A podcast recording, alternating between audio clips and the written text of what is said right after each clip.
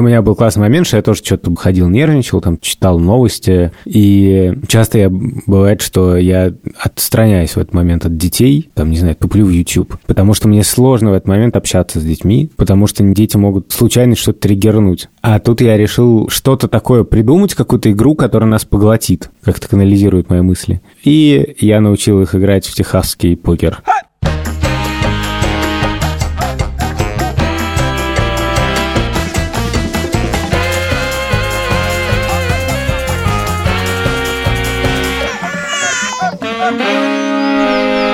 Привет, меня зовут Александр Борзенко, и это подкаст «Сперва роди». Подкаст, где мы обсуждаем родительство, при этом не даем советов, а только делимся своими тревогами, переживаниями и смешными историями. Привет, здесь должен был быть Юрий Сапрыкин, который ведет этот подкаст с нами, но нет, это не он. Меня зовут Владимир Цибульский, моей дочери Соне один год и 8 месяцев недавно исполнилось. Я говорю не в свою очередь, потому что Юры с нами, к сожалению, нету. Потому что он бежит от коронавируса. Буквально. Юра, был в отпуске в Италии, и ему оставалось там быть еще целую неделю. Но Юра решил, что в Италии ему страшнее, чем в России, и поэтому он сегодня летит обратно в Россию и будет там сидеть 14 дней в карантине. Ну, всем привет, это подкаст «Сперва ради». Меня зовут Юр Сапрыкин, и я стою в очереди на регистрацию в аэропорту итальянского города Катания. Не забывайте, что вы можете писать нам письма на сперва ради собака Медуза Айо или записывать аудиосообщения в телеграм-канал Медуза Loves You. Вообще наш выпуск готовится неделю, Поэтому тут нужно понимать хронологию. Тогда, когда Юра отправлялся, еще не было таких вот масштабных мер в Италии ситуация была чуть-чуть поспокойнее. Все-таки считалось, что только северные регионы подвержены вспышкам, и карантинные меры были только там, и они были не такие жесткие. Мы приехали 1 марта в Катанию. Почему-то поехали, потому что это юг Италии. Там не было никаких случаев особо заражения к этому моменту. Все было спокойно. Потом мы провели несколько дней там и отправились в Сиракузскую область. Ну и каждый вечер стали приходить какие-то тревожные сообщения о том, что что-то закрывается, что-то ограничивается и так далее. И перед выездом из нашего дома в Сиракузской области мы получили push-уведомление о том, что все перекрыто. Не только северная область Италии, но и юг, где действуют одни правила. Одновременно приходят какие-то сообщения про бунты в тюрьмах. Везде на границе с городами якобы стоят полиции проверяет, что ты едешь, зачем. Нужна какая-то уважительная причина для того, чтобы проехать. Когда мы приехали в катанию обратно, город очень изменился. Все стрекать в масках. Мы стояли огромной очередь, чтобы в магазине купить какие-то продукты. И в связи с этим мы просто решили уехать чуть раньше в Москву мы с Шурой как будто радуемся. Вот у нас должна была состояться поездка, первая наша поездка вдвоем в Лиссабон, мы об этом очень давно мечтали, но сейчас просто радуемся в каком-то смысле, что не успели купить билеты, потому что мы бы их просто потеряли. Ну, в смысле, в Лиссабон ты что, в Лиссабон как раз можно лететь, почему нет? Потому что вот мы полетим туда вдвоем, да, и неизвестно, какие меры будут введены, а, в Португалии, б, в России. И у меня есть такой простой закон, который я вычитал в одних воспоминаниях о войне. Если происходит очень тяжелая ситуация, не надо, семье нельзя распадаться надо держаться вместе. В такой ситуации тревожной я предпочитаю, чтобы все были вместе. Прикольно. У нас сейчас будет такая ситуация, что мы уедем с э, Олесей вдвоем без Сони. Мы сегодня хотели обсудить такую штуку, Бывает ситуация, когда в новостях и вообще в жизни возникает тревожный фон. Все паникуют, все нервничают, приходят неприятные пуш-уведомления от новостных изданий, родители между собой переговариваются, дети это слышат, начинают задавать вопросы, все на взводе. Хочется понять, как в этой ситуации не транслировать свою тревогу детям. А если транслировать, то в какой дозе? И вообще, как себя вести с детьми? Как отвечать на тревожные вопросы, как объяснять, что важно, что не важно, как учить их безопасности, и как сдерживать свои эмоции или не сдерживать и так далее. Ну или вообще, нужно тревожиться или не нужно тревожиться? Да. Забегая вперед, маленький дисклеймер. Вот главное правило, которое я из себя извлек за последние там недели, полторы-две, и то, к чему я стремлюсь, это одно дело тревога, другое дело паника. Вот я хотя в чем-то склонен к панике, я для себя понял, что паниковать ни в коем случае нельзя. И мало того, это залог успеха. Сразу хочется с тобой поспорить, потому что как раз в случае с паникой ты не выбираешь, паниковать тебе или не паниковать обычно. То есть нет такого типа «я сейчас не буду паниковать». С одной стороны, ты, конечно, прав, безусловно, это очень странная установка. Вот. Ну, иногда так бывает, да, что я просто там, не знаю, хожу как зверь по клетке, ничего толкового не делаю, только перемалываю в голове всякие тревожные мысли, которые даже могут быть трижды далеки от реальности. Дети меня там просят что-нибудь сделать с ними. Не мешай, я думаю, я паникую. Да, не мешай мне паниковать, да. И в этой ситуации, если я про себя проговариваю, так, чувак, ты во-первых, паникуешь, во-вторых, ты своей паникой сейчас заражаешь детей. Если они тебя просят поиграть, если тебе не нужно сейчас моментально, у тебя дом не горит, то ты уж будь добр, с ним поиграй. Это не всегда получается, но у меня такое прям было, что я себе убеждал, что борясь со своей паникой, я делаю реальный вклад в, ну, в какую-то, не знаю, общую безопасность. Светлое будущее. Светлое Нет, будущее. Смотри, а сейчас такая ситуация, что ты ходишь как зверь в клетке? Я задумался, что в моей жизни, наверное, не было ситуации более тревожной по всем фронтам. Я завидую исследователям будущего, которые прочтут дневниковые записи за там 10 марта 2020 года когда примерно в одно и то же время там приходят довольно тревожные новости о коронавирусе, одновременно падает рубль, и Путин объявляет, значит, что он решил остаться у власти навсегда и со всеми вытекающими последствиями. Потому что, как учит нас история, несменяемость власти не приводит к повышению качества жизни ее граждан, скажем так. И я просто думаю, господи помилуй, только я успокоился про одно, так меня начинает тревожить другое. И вот все в, это, в сумме приводит к тому, что у меня начинается повышенная тревожность. Просто все эти такие вещи, которые мы сейчас назвали, они на самом деле находятся просто максимально не в зоне нашего влияния, и поэтому, мне кажется, немножко проще про это не тревожиться так сильно. Да, про зону влияния это очень смешно, потому что я вообще давно про себя понял, что мне свойственно считать, что я очень за многие вещи ответственный. И в частности, когда моя любимая команда Ливерпуль проигрывает, я просто себя ловлю на мысли, что как бы мне связаться с тренерским штабом, как-то предложить свою помощь. Слава богу, что у них появился Юрген Клоп, и тебе не так часто нужно переживать, что они проигрывают, да? Ну, мне иногда кажется, что даже Юрген Клоп не может без меня обойтись. И, возможно, я вот сейчас просто буду как идиот сидеть и смотреть, как стекут эти 90 минут, и никак не вмешаюсь. Хорошо, то есть получается, что когда ты сидишь и смотришь на карту распространения коронавируса, ты думаешь, что тебе сейчас нужно срочно связаться со штаб-квартирой ВОЗ. Всемирной организации здравоохранения и немедленно предложить им план по э, необходимым мерам или как? Нет, я, я спешу успокоить мировое сообщество.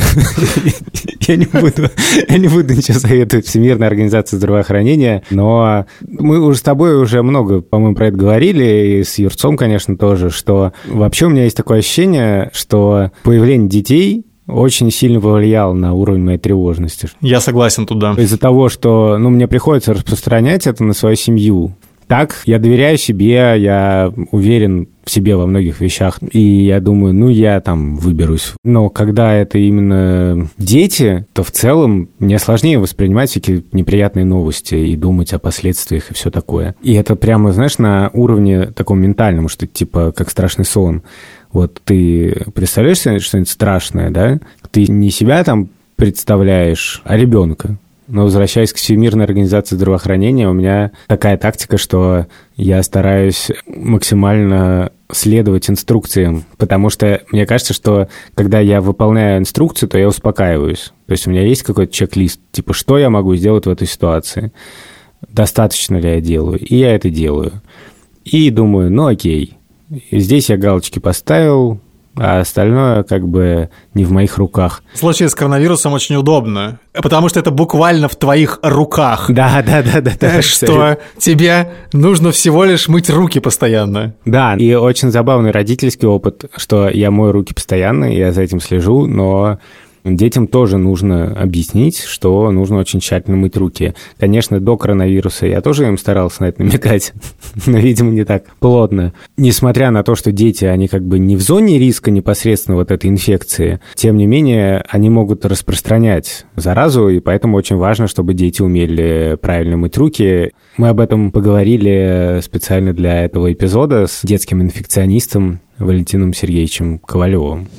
Пока да, данных о том, что дети болеют тяжело, нет. И э, данных о летальности среди детей нет. Поэтому за детей бояться в принципе не стоит. Но надо понимать, что дети могут быть источником инфекции, переносить инфекцию бессимптомно и распространять ее в семье, где есть пожилые люди, люди с хроническими сердечно-сосудистыми заболеваниями, для которых, в принципе, эта инфекция может давать осложнения и протекать довольно тяжело, поэтому это надо учитывать тоже. Вот, да, мытье рук, в принципе, это важно, надо научить детей правильно мыть руки, то есть не просто там помочить и вытереть полотенцем, а на сайте ВОЗ, в принципе, есть все эти инструкции, желательно мыть руки с мылом после возвращения с улицы, Научить детей не трогать руками лицо довольно сложно, потому что дети это делают непроизвольно, и данная рекомендация больше взрослых касается. То есть правильно я понимаю, что когда мы учим детей мыть руки, и когда мы их не пускаем куда-то, то мы заботимся о людях, которые в группе риска? Принципе, да, потому что по последним данным известно, что многие же переносят инфекцию бессимптомно, то есть вы можете являться носителем, да, и принести кого-то заражать. Поэтому какой на самом деле объем инфицированных, сказать очень сложно, потому что выявляется инфекция только у тех, у кого есть яркие клинические проявления и у людей, которых обследуют на эту инфекцию. А так как эта инфекция ничем не отличается от обычной респираторной инфекции, там простуда в простонародье, да, никаких опорных признаков нет. Ну, тут сложно вообще. То есть, э, в принципе, любую соплю, грубо говоря, можно расценивать как вариант. Поэтому желательно, если ребенок болеет, да, никуда его сильно не водить, то есть сидеть дома, лечиться, наблюдать. Во всем должна быть мера, не надо пугать, надо просто объяснить, так же, как мы объясняем, например, в эпидемию гриппа, что есть инфекция, которая передается через грязные руки, что руки надо мыть, и пришли с улицы, руки помыли, например, да, перед едой руки помыли. После каждого действия мыть руки не надо. Самое главное, что после улицы, после общественного транспорта это надо все делать. А если не секрет, у вас были какие-то разговоры именно вот с ребенком об этой инфекции? Нет, со своими детьми я как бы эту тему не разбирал, возможно, надо будет. Понятно, но это такой важный пример, что э, есть люди, которые настолько не считают это поводом для паники. Ну, у нас помимо много разных других инфекций, поэтому, в принципе, как-то мы к этому спокойно относимся. Соня сама, короче, умеет мыть руки. А, ну как мыть, мочить скорее руки умеет, а мыть отказывается. Вот реально, Борзян, я не знаю, как раз хотел обсудить. Когда ты учил мыть детей руки, они умели там их как-то тереть, или там намыливать и так далее. Когда дети были маленькие, то я сам им мыл руки. И я очень хорошо помню это свой детский опыт. Очень приятно, когда папа тебе моет руки. У папы такие здоровые руки, особенно когда ты сам маленький. И мне кажется, это вот такое воспоминание, такое тактильное ощущение, которое я никогда не забуду.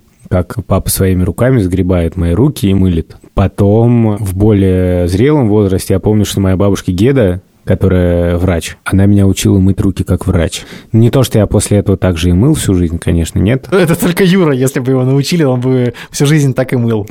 Или если бы он прочитал это в издании для подготовки к ЕГЭ. А, только что Лева пробежал под ограждениями, где стоит очередь на регистрацию. Потрогал все ограждения, добежал до конца, улыбнулся нам и засунул руку в рот. Ну вот, а сейчас я просто детям показываю движения из инструкции ВОЗ, и иногда чуть-чуть подглядываю, как они моют руки. А у тебя есть такое, что когда ты знаешь, как правильно мыть руки, тебя бесит, что другие моют неправильно? Конечно. У меня тоже. Мы же видели одну и ту же инструкцию, почему вы не делаете так? Я просто хотел сказать, что Петя послал инструкцию, где нужно мыть руки, напивая «Hey Jude», так как там он любит Битлз, я подумал, что это хороший прием. А вообще я делаю упор на время, что типа важно даже не только там определенные движения, потому что все равно вряд ли ребенок их прям супер точно будет повторять. Но важно, чтобы это делалось в течение 20 секунд хотя бы. Минимум. Минимум, да, минимум, да. минимум 20 секунд. Вот, на самом деле это очень просто. После того, как я... Дело в том, что я сам чищу тише зубы, потому что у тиши брекеты теперь на обеих челюстях. И чистка зубов превратилась просто в целое ремесло тонкое. И Мане тоже я иногда сам чищу зубы, потому что просто показываю, как это делать. Там тоже все упирается во время, и там как раз уже не 20 секунд, а гораздо больше, поэтому, мне кажется, им легче это воспринимать. Я хочу вернуться к теме кризиса и тревожности. Все-таки это сегодня у нас тема, да, и к этому моменту, что дети тебя заставляют э, больше чувствовать тревоги. Я с этим абсолютно согласен. Ты реально начинаешь как будто бы переживать в два раза больше. У меня даже есть очень простой тезис по этому поводу. Апофеоз этого чувства такой. Раньше ты думал, ну окей, ну в конце концов я погибну смертью храбрых, а потом думаю, а с кем дети останутся. Прикинь, какая подстава вот это вот мытье рук, оно в данной ситуации играет такую роль, ну, в смысле, вот в случае, по крайней мере, с кризисом коронавируса, условно говоря, вот сейчас это просто тема номер один для любых светских бесед. Я вот с кем у меня смолток не происходит, у меня это обязательно тема коронавируса. Один там в Италию поехал, ну, Юра у нас есть, да, такой. Другой в Москве собирается в Японию лететь. Ну, короче, кругом какие-то все время кейсы, и ты все время в этой теме коронавируса варишься. И вот тема с этим мытьем рук, хотя это такая маленькая, супер маленькая вещь, вещь, но на самом деле это как бы единственная, по сути дела, рекомендация, как уберечься от вируса. Мыть руки и не трогать лицо, вот и все. Единственное, что ты можешь предпринять. И это такая тема, которая играет в этом случае такую, типа, роль заземления, да, ты как бы, типа, ты паникуешь, но потом ты такой сосредотачиваешься на вот этом вот, э, на мытье рук, или даже на том, что кто-то другой моет руки неправильно, это как бы уже, ну, немного другое, как бы, и более приземленное восприятие всего этого, как бы, кризиса, на который ты не можешь никак повлиять. И вот в этой, как бы, буре происходящих событий тебя это немножко примеряет с действительностью. Более того, когда я смотрю курс евро, я просто иду и мою руки. Просто каждое новое значение. Типа каждый рубль ты имеешь или каждый, каждые 5 рублей хотя бы? Не, ну, если каждый рубль у меня уже рук не осталось. Про что хочется поговорить? Про то, что это один вид кризиса, там, условно говоря. Ну, как бы мы называем это, на самом деле, кризисом просто потому, что нужно какое-то общее название. Ну, вот ситуации, на которые ты не можешь повлиять, но которая как-то тебя задевает, и ты как-то должен с ней справляться. Вот это мы называем кризисом в рамках этого выпуска. Вот в ситуации, другого такого кризиса. Вот жили-жили мы не тужили, вроде как Владимир Путин собирался покинуть пост президента России, и мы ожидали какую-то многоходовочку про то, что он станет там лидером Госсовета, лидером объединенного союзного государства с Белоруссией. Тут э, мне всплыл пост красильщика в Фейсбуке, где он говорит, наконец-то у нас, э, значит, Мишустин, вроде не самый плохой премьер, и нам дали понять, что Владимир Путин уходит с поста президента. Это в январе написан пост. После вчерашнего э, особенно смешно смотрится, потому что вчера, а для вас это неделю назад, нам дали понять, что никакой многоходовочки не будет, а будет просто вообще, не знаю, сколько ходовочка, ну, максимально мало ходовочка, да, и Владимир Путин остается до 2036 года, и это означает, что наши дети, которые родились при Путине, а наши дети все родились при Путине, проживут еще 16 лет при Путине. И с этим тоже нужно как-то смириться. Борзен, у тебя есть какой-то рецепт, как ты с этим миришься? Честно тебе сказать, вот я сегодня утром проснулся просто от тревожности. Я просто час не мог уснуть и думал на эту тему что у меня отняли какую-то надежду на изменения, у моих детей отнимают надежду на изменения, а я не очень понимаю, что делать. Потому что я мог бы пойти на митинг, но даже по эпидемиологическим соображениям это довольно затруднительно. Да, да, здесь многоходовочка проявилась просто идеально. Я не знаю. Для меня есть несколько важных мыслей, которым я пытаюсь утешиться. Во-первых, это не то, что от меня зависит, действительно. Другое дело, что тут же подключается мысль, например, об эмиграции, что, может быть, я должен был вложить больше ресурсов в то, чтобы у детей была возможность уехать. Ну, какое-то количество ресурсов я в это вложил. Переехать сейчас, к сожалению, просто очень сложно для моей семьи по самым разным обстоятельствам. Наверное, я там, не знаю, испытываю чувство вины, что я не настолько крутой, и, может быть, если бы я был крутым образованным программистом, то я бы легко перебрался. Слушай, а дети вообще тебя про это спрашивают? Дети меня про это не спрашивают, и они прекрасно знают. Во-первых, Петя читает новости много, но конкретно разговоров именно о Путине, о том, что он останется, мне кажется, не было, потому что не было разговора о том, что он может уйти. Мне важно показать детям и доказать себе, и как-то себя убедить, чтобы потом эффективно убедить детей, что, ну, все-таки счастливая жизнь возможна в разных обстоятельствах. И что какое-то созидание, какое-то добро, творчество случается и в более страшной эпохе, и в более страшных условиях. Ну, например, про коронавирус у тебя был разговор, то есть кто-то там спросил у тебя, типа, а что там коронавирус нас затронет? Более того, когда я как раз очередной раз напоминал Мане с Тише, как надо мыть руки, и Тише объяснял, что вот так надо мыть руки, то Тише мне стал спрашивать, а что ты, я не понимаю, так ну, зациклился на этом. И понятно, что тут же есть задача не напугать. Я как раз предпочел показать Тише, что для него лично рисков мало, но нужно проявить ответственность и подумать о других. Мы можем переносить вирус, мы можем даже сами не болеть, и дети вообще не болеют, и для них этот вирус не так страшен. Но вот нужно думать о других, поэтому нужно внимательно мыть руки.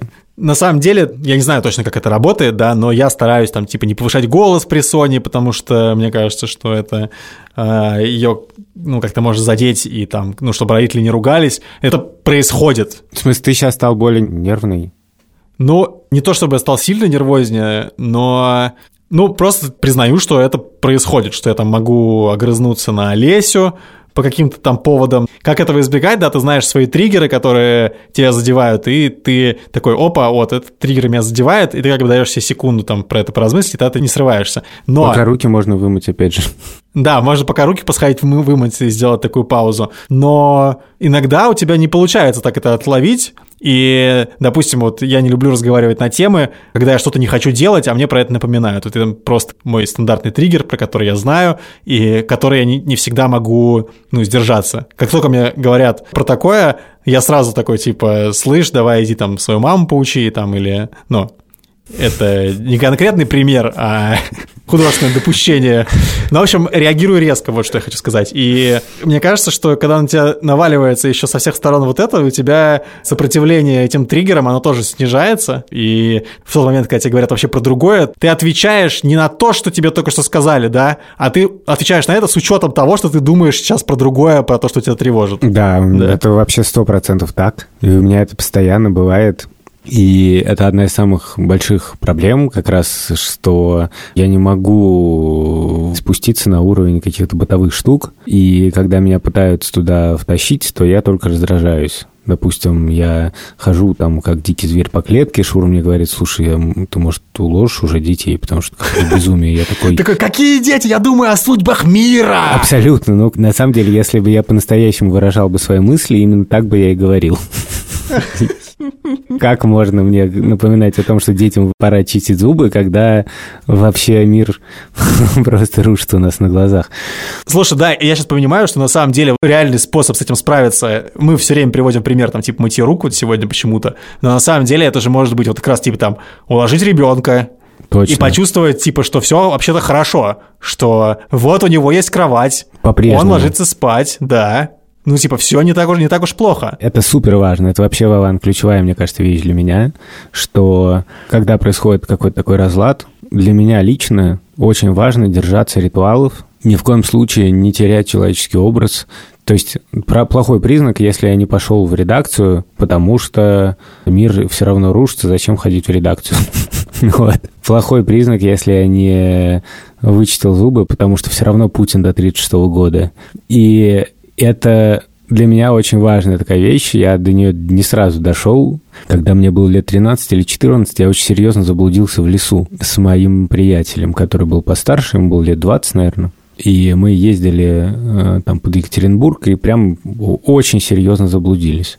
И я очень хорошо помню это чувство одичания моментального, когда мне нужно справить естественную нужду, и я уже не забочусь о том, как я это делаю. Я захожу за дерево, чтобы меня не видел вот этот мой друг, или не захожу. Ну, у меня слетели вот все эти настройки потому что я настолько был в панике. И для меня это вот такая метафора очень важная, особенно когда у тебя дети. Очень важно жить привычной жизнью до тех пор, пока это возможно, а сейчас это абсолютно возможно, Никто пока, слава богу, не голодает. И поэтому нужно все время показывать детям, что все продолжается. По-прежнему надо заниматься сальфеджио, готовиться к зачету виолончельному, и ни в коем случае никаких скидок тут не будет. Блин, я представил себе, знаешь, э, вот этот мем, который «This is fine». Это где собачка горит в доме? Вместо собаки просто ребенок занимается сальфеджио, а вокруг просто все горит. This is fa. This is fun! А! Единственная хорошая шутка в нашем подкасте только что прозвучала, спасибо. Я когда чувствую, что я только что 15 минут бодался с Петей, что ему нужно поехать сейчас заниматься виолончелью к преподавательнице, я прям чувствую, как у меня силы возвращаются. Классно, что я спорю об этом с Петей, значит, все в порядке. Кроме того, у меня был классный момент, что я тоже что-то ходил, нервничал, там, читал новости, и часто я, бывает, что я отстраняюсь в этот момент от детей, там, не знаю, туплю в YouTube, потому что мне сложно в этот момент общаться с детьми, потому что дети могут случайно что-то триггернуть. А тут я решил что-то такое придумать, какую-то игру, которая нас поглотит, как-то канализирует мои мысли. И я научил их играть в техасский покер двухкарточный. Мы взяли спички, играли на спичке, потом взяли деньги из монополии, и мы играли просто все с... Я играл с тремя детьми, с Петей, с Маней, с Тишей. То есть вы во время чумы решили по, решили по скользкой дорожке пойти? Да, ну как бы, раз уж, так сказать, мы летим в тартарары, маленький дисклеймер, мне не кажется, что мы летим в тартарары, то почему бы не сыграть в азартные игры? Что дальше? А, я решил, что раз уж мы летим в тартарары, я не считаю, что мы летим в тартарары, я научил детей курить. Нет. Не, ну мы выпили по рюмашке буквально. Привет, вот мы вернулись в Москву, мы дома, и я сейчас вижу сообщение в нашем чате подкаста о том, что Саша Борзенко созвонился и поговорил с педиатром Федором Катасоновым о том, как вести себя в критических ситуациях с детьми. Слушаем. Честно говоря, я не помню даже, чтобы я про коронавирус со своими детьми разговаривал. И это, безусловно, надо будет сделать когда-нибудь. Я просто не вижу сейчас необходимости этим заниматься. И это, в конце концов, в первую очередь важно, когда от них требуются какие-то действия. Ну, например, соблюдать гигиену или объяснить им, почему они не могут навестить свою бабушку или прабабушку. Сейчас я просто представляю разговор со своими детьми на эту тему. Я обычно такие разговоры, даже которые касаются насущного, веду очень обобщая, очень как-то глобально. То есть я, в принципе, бы рассказал вам, что такое эпидемии, что они случаются, да, для того, чтобы сбавить немножечко пафос вот конкретно нынешней эпидемии, с одной стороны. С другой стороны, если говорить о маленьких детях и о таком как бы меньшем сознании, чем дети постарше, да, то я думаю, что для них важнее всего две вещи. Это пример родителей, и они учатся, конечно, впитывая, наблюдая, и бессмысленно давать им инструкции или требовать от них что-то, не соблюдая самостоятельно, да. То есть если ребенок видит, что родители не моют руки, когда приходят домой, то ну, заставлять его это как бы вызывать у него скорее негативные эмоции какие-то и нежелание, да, отрицание этого. И вторая важная вещь – это игра. И Э, дети любят на самом деле добро, они ну, смотрят мультики, читают книжки, и в целом они хотят быть хорошими. Поэтому можно придумывать какие-то игры, почему мытье рук кого-то спасает или кому-то помогает, то есть почему это доброе дело. И почему это доброе дело, понятно, потому что та эпидемия, которая сейчас есть, она, конечно, выкашивает самых э, слабых, самых э, стареньких, больных и так далее – и э, так же, как нас когда-то учили условно переводить старушек через дорогу, мы можем сейчас рассказывать детям, как важно для сохранения здоровья их бабушек и дедушек, и вообще старичков и старушек и больных людей, как важно мыть руки. Я думаю, что это в целом похожая история на то, какие мы можем рассказывать э, сказки детям, когда мы их вакцинируем, например, да, когда мы делаем прививки. Это неприятная процедура, еще более неприятная, чем мытье рук но э, тоже можно объяснить, что в ней доброго и зачем мы это делаем. Еще такая вещь, которую мы тоже тут обсуждали, что тревожный фон давит, и часто родители становятся более раздражительными. Я понимаю, что это может быть не ваша в медицинском плане компетенция, но чисто по-родительски. Ну, почему же нет? Это как раз, э, как раз про тревогу, про тревожный, нетревожный подход и так далее. Есть хорошее представление в современной психологии что родители всегда должны начинать с себя. И поэтому вот эти вот эта раздражительность, эта паника, тревожность и так далее, конечно, это то, с чем надо работать. Это не очень имеет отношения к ребенку. Они передаются детям, дети их чувствуют, и чувствуют атмосферу, и тревожность очень чувствуют, да, именно поэтому надо работать с собой. Я вот был не так давно в Питере на прекрасной конференции, где мы сидели на сцене с Ириной Мелодик, психолог детский, довольно популярная, ей задали вопрос, но если один-один единственный совет, который вы можете дать вообще родителям, чтобы вот просто один и все. Она говорит, займитесь собой. И это очень правильно, потому что то же самое, если мы хотим детям счастья, надо подавать им пример, как быть счастливыми, да, быть счастливыми. И а, если мы хотим, чтобы ребенок не тревожился, мы должны начинать с себя. Мы не должны передавать ему эту тревогу. Это начинается с самого маленького возраста, с новорожденности практически, да, и очень хорошо видно, у кого дети быстрее успокаиваются, у спокойных родителей или у тех, которые в панике. Поэтому паника как контрпродуктивное вообще, в принципе, состояние, наверное, должна ограждаться от детей, и паниковать надо где-то там у себя в кабинете, в туалете, на кухне, еще где-то, а на детей это все как-то не транслировать. Мы с Юрой беседуем спустя два дня после того, как мы записали эпизод с Борзеном вдвоем. Вот. Юра прилетел из Италии, сидит в карантине, в самоизоляции, как сейчас можно говорить. Я вообще не знаю, как бы, слово самоизоляция просто максимально ужасное. Почему оно перекочевало из э, пресс-релиза, я не знаю, Собянина в обычные новости, для меня загадка просто. Просто никуда нельзя выходить. Ну так, пока прошло два дня и не кроет пока. Есть, например, балкон. Туда можно выйти подышать. Вот. Вчера мы в малолюдное время, как нам говорит Собянин, вышли во двор и, ну, у нас, благо, такой двор нелюдный, там нет детей, Площадка буквально Лёве принадлежит одному, больше никому. Мы вышли и покатались немножко на велосипеде, который мне подарили на день рождения. А господа сотрудники правоохранительных органов после этого не пришли к тебе за нарушение карантинного режима? У нас недавно, ну как бы у нас дом, а в 10 метрах еще один дом. Его реставрировали типа два года. Мы долго ждали, что же там будет. И там часть МВД. Каждый день мимо нашего дома проходит типа 100 полицейских, которые разлетаются, видимо, по разным концам Москвы. И когда ты выходишь из нашего подъезда и проходишь 10 метров, на тебя смотрит гигантская камера. Ну нет, к нам пока никто не приходил. Сегодня еще раз попробуем выйти в малолюдное время.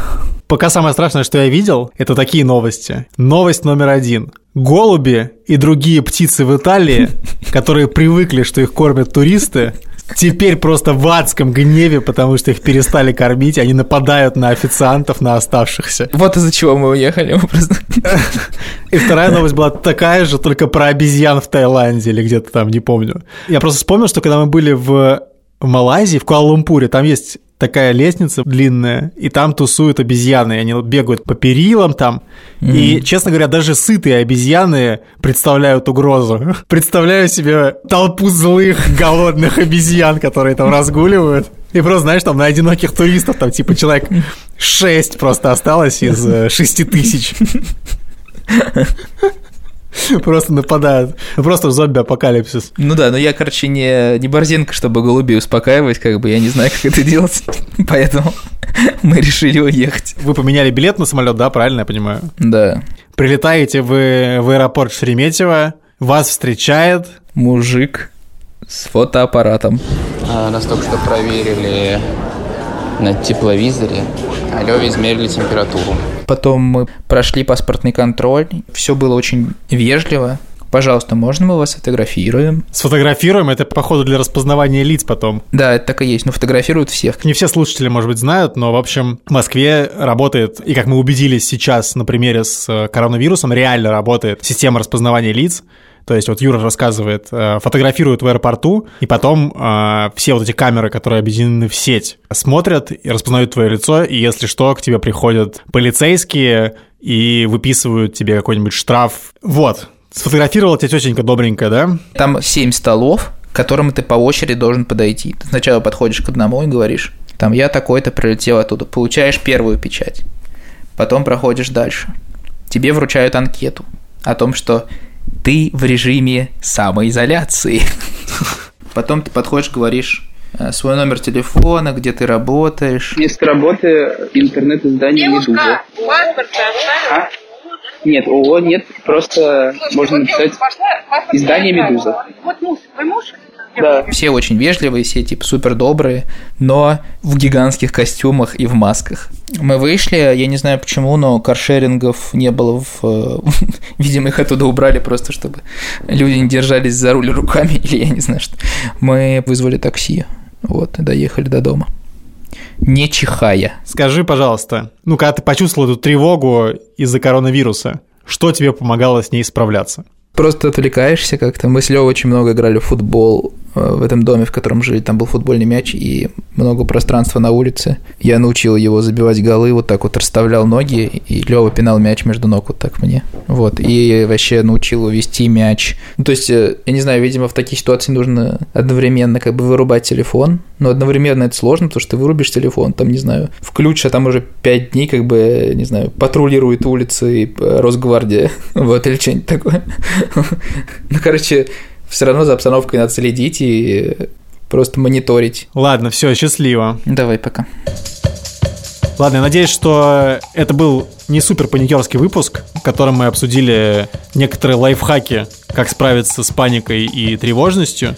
Мне кажется, что эти лайфхаки довольно рабочие, ну, в смысле, они реально помогают. Мы желаем нашему другу Юрию и его жене Вере и их сыну Леве сил в карантине.